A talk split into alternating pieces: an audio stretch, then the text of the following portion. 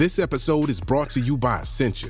A better you starts with better hydration. Essentia is on a mission to inspire people to do what matters most. Their proprietary ionization process transforms water from any source into ionized alkaline water, providing water that's 99.9% pure with a pH of 9.5 or higher. Essentia overachieving H2O, the number one ionized alkaline water. Shop now. When was the last time I took a road trip? How many national parks could I hit in two weeks? What about hotels? Wait, hey, Erica, how much am I spending on travel? When your questions about life turn into questions about money, there's Erica, the virtual financial assistant to help you spend, save, and plan smarter. Only from Bank of America. What would you like the power to do? Erica is only available in the English language. You must download the latest version of the mobile banking app, only available on select mobile devices. Your chat may be recorded and monitored for quality assurance. Message and data rates and additional terms may apply. Bank of America and a member FDIC. Life is a highway, and on it there will be many chicken sandwiches. But there's only one McCrispy. So go ahead and hit the turn signal if you know about this juicy gem of a detour.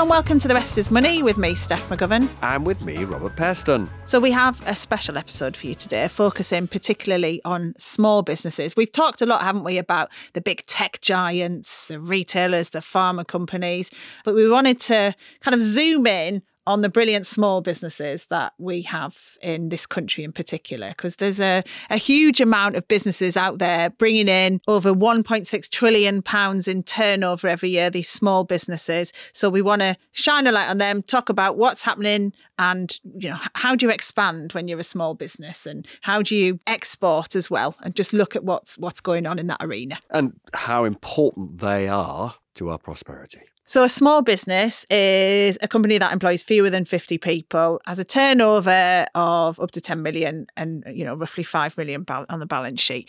Now, as things stand in this country, they employ small businesses 13.1 million people. So that's about 48% of people employed in the UK private sector. In terms of turnover, it's something like 1.6 trillion pounds, which is about 36% of private sector turnover. So these businesses are really important. They're massively important, whether it's in terms of employment and also in terms of the great challenge this country faces, which we've talked about a lot, which is the absence of growth at the headline GDP level, but also in terms of productivity. Because what we do have in this country, as we've talked about before, is we have some very big companies that are highly productive unfortunately, very, very, very large numbers of small businesses have seen their productivity stagnate over the last 15 years. And that has been associated with this stagnation in terms of people's living standards and in the economy.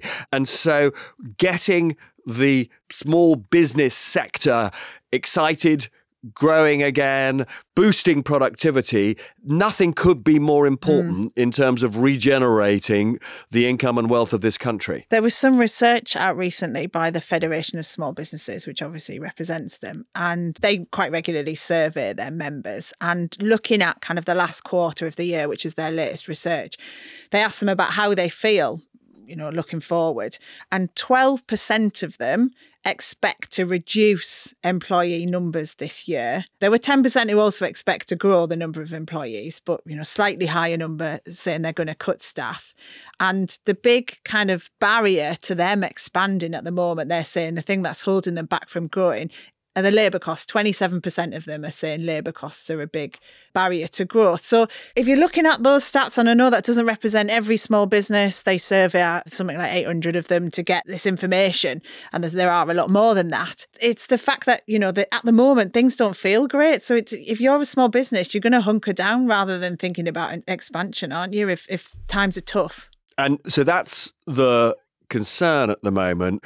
I was very struck by some recent research by Goldman Sachs. Goldman Sachs of course, being you know an enormous um, you know American global investment bank, typically representing the world's biggest businesses, particularly when it comes to issuing shares, issuing bonds, M&A and all of that, but they've done some detailed research in respect of the challenge for small business in the UK and they pointed out that only 37% of UK small businesses, and they're saying that's about 450,000 of them, are achieving productivity growth, right? So the vast majority of small businesses, to go back to the point I'm making, why this matters, are really struggling to improve output per hour work, output per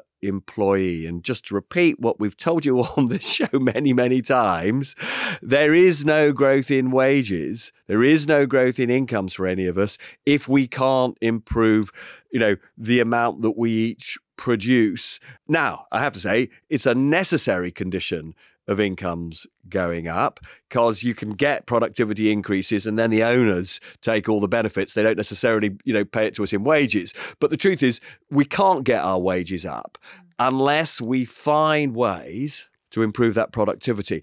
And so you know this does take us back to that extraordinarily important challenge of what do you do to get these businesses improving their efficiency, their productivity.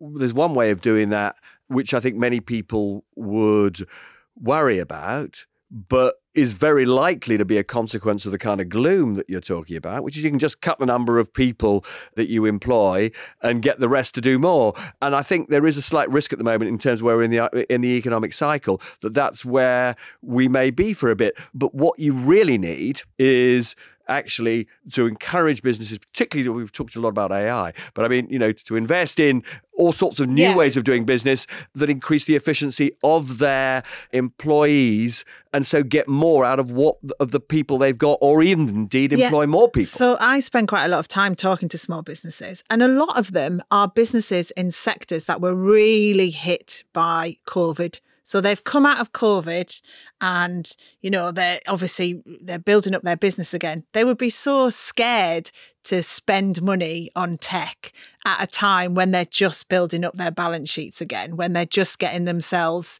you know, back to normal, back to pre-pandemic business levels. So, you know, there isn't that incentive to to spend, to invest on on tech at the moment. And you can understand that, can't you? If you're thinking, I just need to get through the next six months, I just need to get through this year, I just need to pay my rents, my business rates, whatever else it is you've got, my wages, keep my staff going, then investing in tech just feels like a million miles away for people, even though, yes, it would help productivity.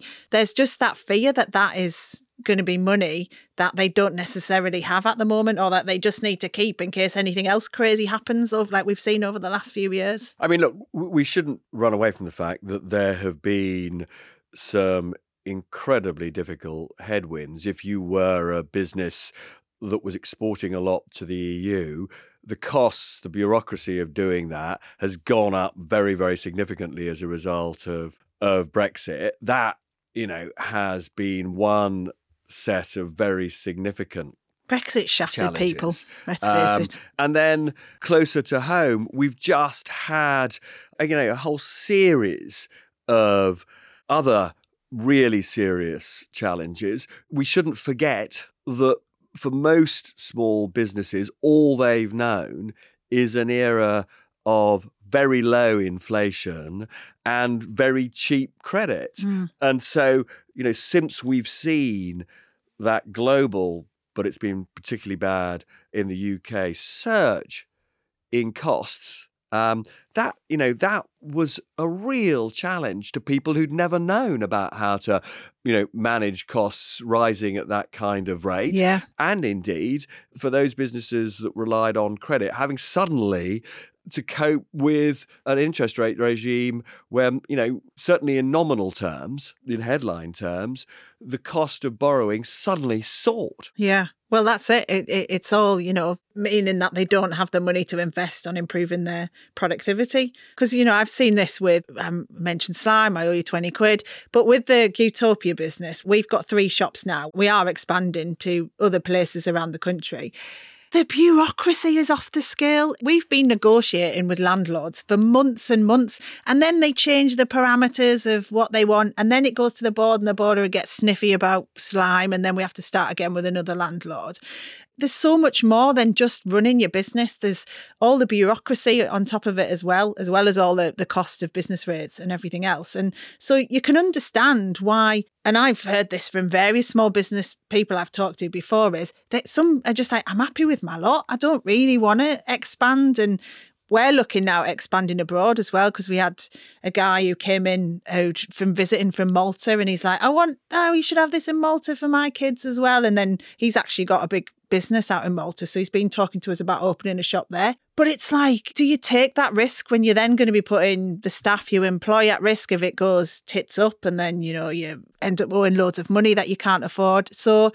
that's the thing you're constantly trying to balance as a small business is is it worth it? Is it worth trying to grow? And you know, you can see the longer term view of yes, we could make money here, but you could risk everything you've got, and some people aren't willing to take that. I mean, when you were setting up your business, I, I don't know whether it was all funded from your own resources or yeah, borrowed, but I was, was I was yeah. re- I was really struck again you know, the Goldman survey said more than a third of businesses were just unable to access the finance they need for their business in the UK.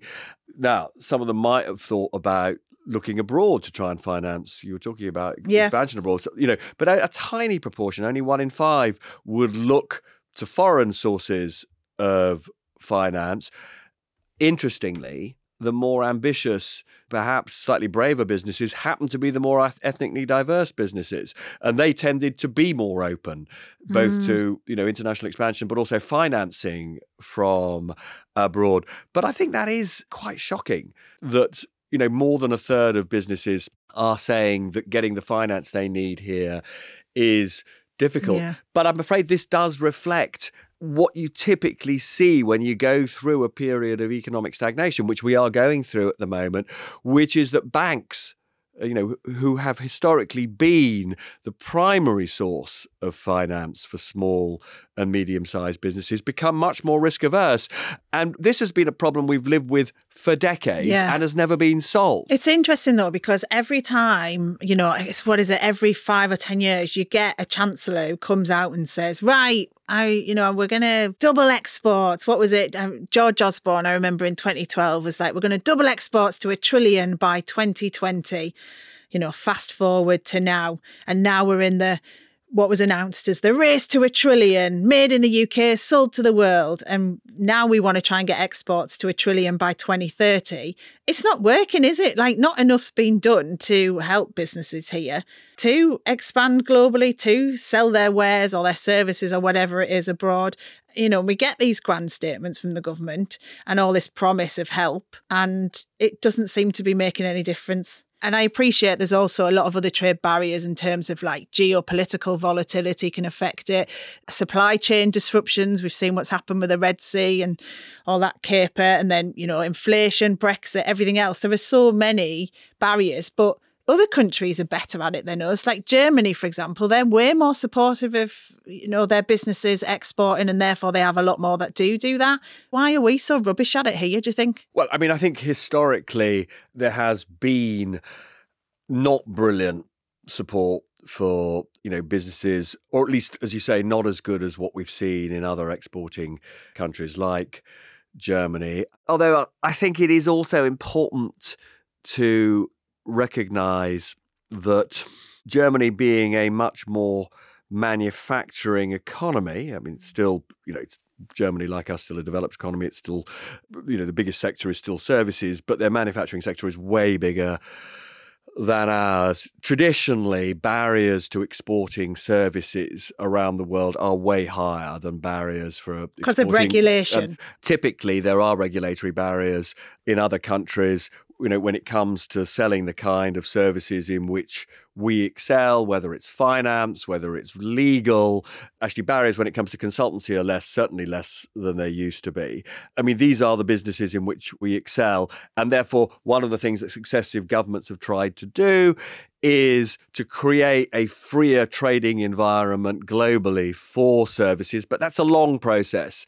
And we have had some success. Obviously, one of the things that we were desperately trying to encourage before we left the EU was the extension of the European single market to include much more in the way of services. That was work in progress. Now that we've left the EU, we are again engaged in trying to make it easier for our really powerful service sector to sell into the EU. It is again, but it's a very hard grind and it is very slow work. Yeah, because I was looking at um, a press release recently from the government, which is about encouraging a boost to British services exports. £500,000 is what they're committing to help UK professionals such as architects, auditors, and accountants export their services around the world. 500 grand! That's nout!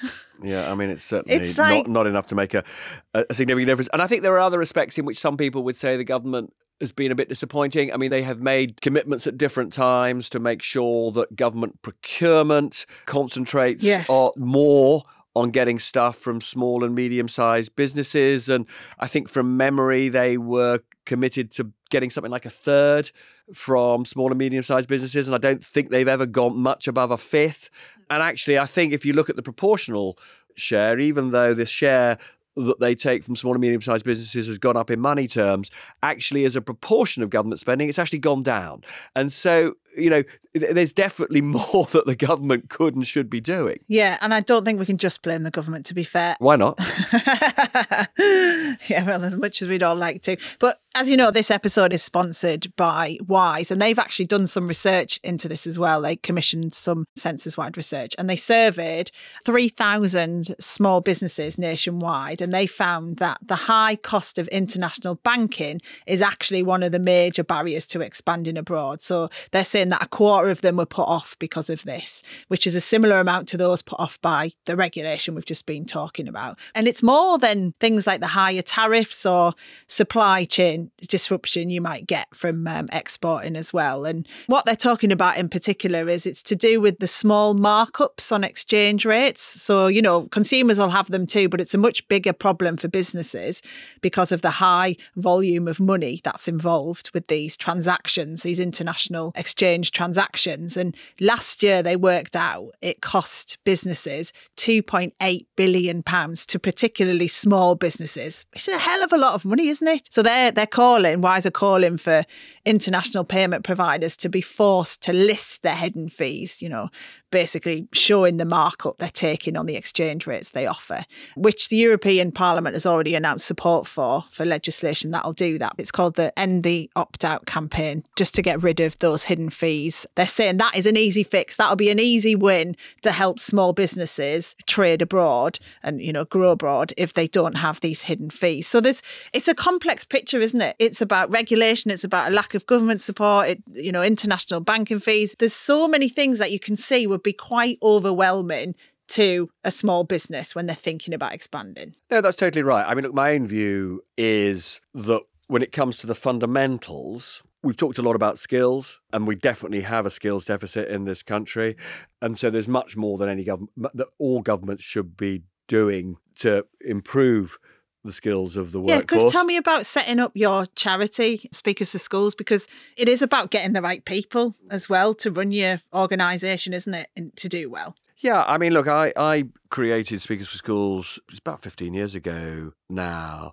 And the big lesson of setting up any kind of institution, whether it's a charity as it was in this case or a small private sector business, is if you don't get the people right, you're in real trouble. And I have been, you know, a- amazingly fortunate in the sense that the vast majority of the people who used to work for us and still work for us are you know, incredibly dedicated and motivated people. But we have had really quite scary moments where we've taken on somebody who is just wrong, uh, who don't get us, or who might offend certain people who work for us, managing your way through that, particularly when, you know, we currently employ over 100 people, but when you've only got five people, which is you know where we were at the beginning. Yeah, when you're starting out. um, You know, if only one or two of those goes wrong, you know, that's almost Yeah. curtains, as it were. So you know, the fundamental lesson for anybody creating employment is,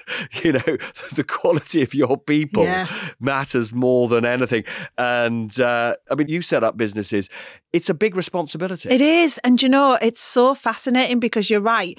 If you get someone brilliant, it can be transformative for your business. But we've had loads of problems hiring, you know, people to to do the retail side of the business and be, you know, front of house in the shop. And, you know, we've had, we've got ended up with quite a lot of jobbing actors who are, you know, when they're not doing the players or the telly or whatever will come in and do shifts with us where they're running the lessons for the kids. So it's basically teaching kids how to make slime. There's a lot of science behind it all, and you know it's very interactive and all that jazz. But we've had instances. Wait until you hear this. So we had this person we'd employed. They'd done an amazing interview, and then they phoned in sick on their first day. I mean, even if I was sick, I'd drag myself in for work if it was the first day. But anyway, we obviously were like, well, you know, things happen. And then the person came in the next day and did half a shift and then left and then phoned in sick the next day. Then they claimed there was some crazy crisis in their family, so couldn't do the fourth day. And it just went on like that. Needless to say, they've now left the company. But it's just staggering that. And maybe they did have just everything went wrong that week. But even still, I think there's just a very different view of, you know, work now these days. I know you've got big thoughts on the kind of Gen Z, millennial, and their attitudes to work. That could be a whole other episode because I do, I feel like there are big differences, I think, in terms of work ethic. And maybe that is me now aging and turning into a granny who's now like, they don't work as hard as we did when we were their age. But I do feel a bit like that at the moment. no, but there, there, there are observable differences. I mean, one of the things that I did find frustrating within the charity when we got ab- above a particular size is, you know, we did take on some people who just, you know, had a, uh, a habit of not looking at their emails after a certain time and therefore getting hold of people after a certain time in the evening. And that's very different from the world in which we Yes. grew up, in which, you know, particularly if you worked in the media as, as we do, where, you know, broadly you just take it for granted that if something important happens or something big happens, somebody's going to bother you. Yeah, our team have had to get used to the fact that you quite frequently WhatsApp us at midnight Sorry. to suggest your ideas sorry. for a show that's happening three days later. Sorry, I- I- so, Uh, okay. but it's true though. I think there is that. I can see the absolute genius of the younger generation in that they are getting better work life balance than we ever have.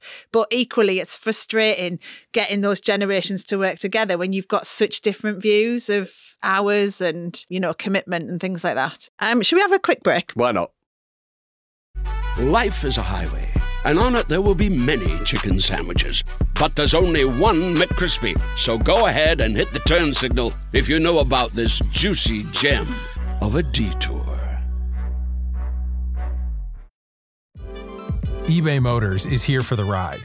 With over 122 million parts, you can make sure your number one ride or die stays running smoothly. Brake kits, LED headlights, bumpers, whatever your baby needs, eBay Motors has it. And with eBay Guaranteed Fit, it's guaranteed to fit your ride the first time, every time. Plus, at these prices, you're burning rubber, not cash. Keep your ride or die alive at ebaymotors.com. Eligible items only, exclusions apply. This episode is brought to you by Etsy. Looking to instantly upgrade your Mother's Day gift from typical to meaningful? Shop Etsy. Now until May 12th, get up to 30% off personalized jewelry, style, decor, and so many other items mom will love. And if you want her to know you put a ton of thought into her present, use gift mode. Gift mode on Etsy takes the stress out of gifting so you can easily find well crafted, original, and affordable pieces from small shops. Just tap or click gift mode on your Etsy app or Etsy.com. Then answer a few short questions about mom, and gift mode instantly gives you curated ideas based on hundreds of personas. Need something original and affordable for Mother's Day? Etsy has it. Shop until May 12th for up to 30% off gifts for mom. Terms apply.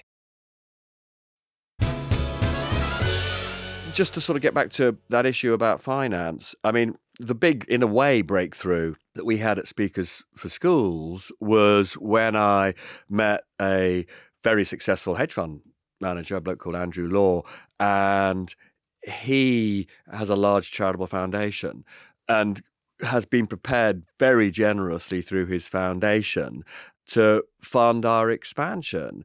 And he came in as chairman and has just been the most fantastically supportive partner as we've gone from, as I say, five people to 120, 130 people, providing work experience for underprivileged kids and providing these free inspirational talks within state schools. Now, it shows you how important reliable finance are is Yeah. you know w- whether you're in the private sector or the voluntary sector. And again, one of the flaws in the British economy is it's not just finance to keep you going. It's not just working capital, it's finance for expansion. And it's particularly the absence of finance in this country to go from being a moderately successful small to medium sized business to a potential world leader. And the other thing that we've just got to get right, and we are not getting right at the moment, is when you get those unusual small and medium sized businesses that aren't just going to tick over, but have the potential to become world leaders.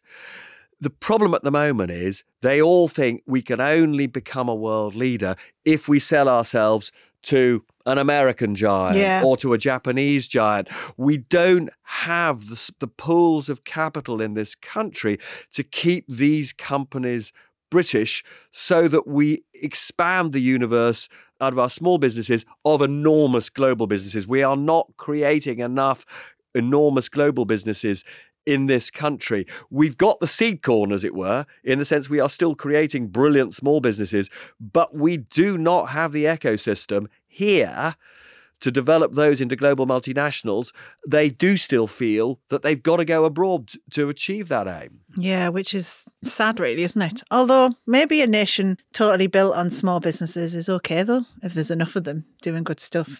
Well, if they are improving their productivity and, and growing incrementally, it's not that you can't do very well. Germany shows that you know they have a, an, it's what they call the Mittelstand. You know they Yeah. have done incredibly well out of having a whole series of these medium-sized, often family-controlled businesses that have been highly productive.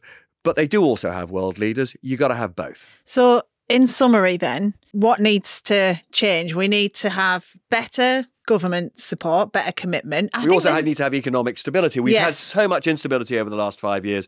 You know, we need economic stability. But if that doesn't come, because it might not, because there might be more geopolitical things that happen or whatever Or else. that- domestic crises. Yeah, or domestic crisis. Yeah. So if that doesn't happen, though, what can businesses do themselves? That that's the thing. You're only in control of what you can control. I mean, I, I always think it's very simple. You know, it's about knowing what you're good at, sticking to your knitting, not taking excessive risks, Risk, yeah. and at the right moment, then taking controlled risks to expand. And I think that, you know, the fundamental point here is that over the years, we have tended as a nation to glorify the household name big businesses.